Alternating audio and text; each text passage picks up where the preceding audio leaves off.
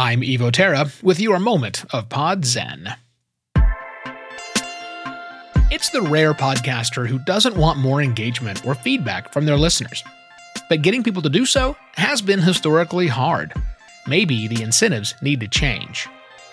Many podcasters try to get their listeners to leave voicemail, and it's an incredible pain in the butt to do so. But PodInbox is trying to change all that. They're using the power of voice, both for the listener and the podcaster, to actually increase podcast engagement.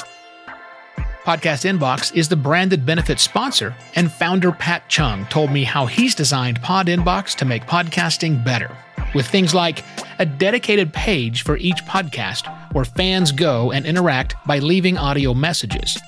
All messages are public and make it a little bit more fun and give a social atmosphere to leaving messages.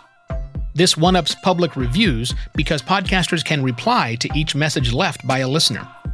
And the process is dead simple with no need for separate apps or clunky plugins, making it a breeze for the podcaster to share the message on their podcast if they choose.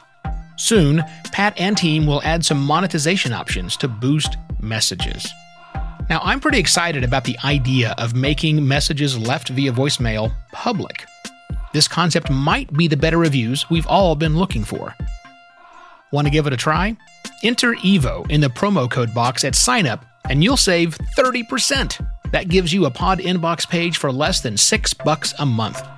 And if you want to see it in action, there's a PodInbox page for podcast pontifications, podinbox.com slash podpont. You'll find more thoughts on this topic and other questions every serious podcaster should be asking at podcastpontifications.com. I'm Evo Terra. This has been your moment of Pod Zen.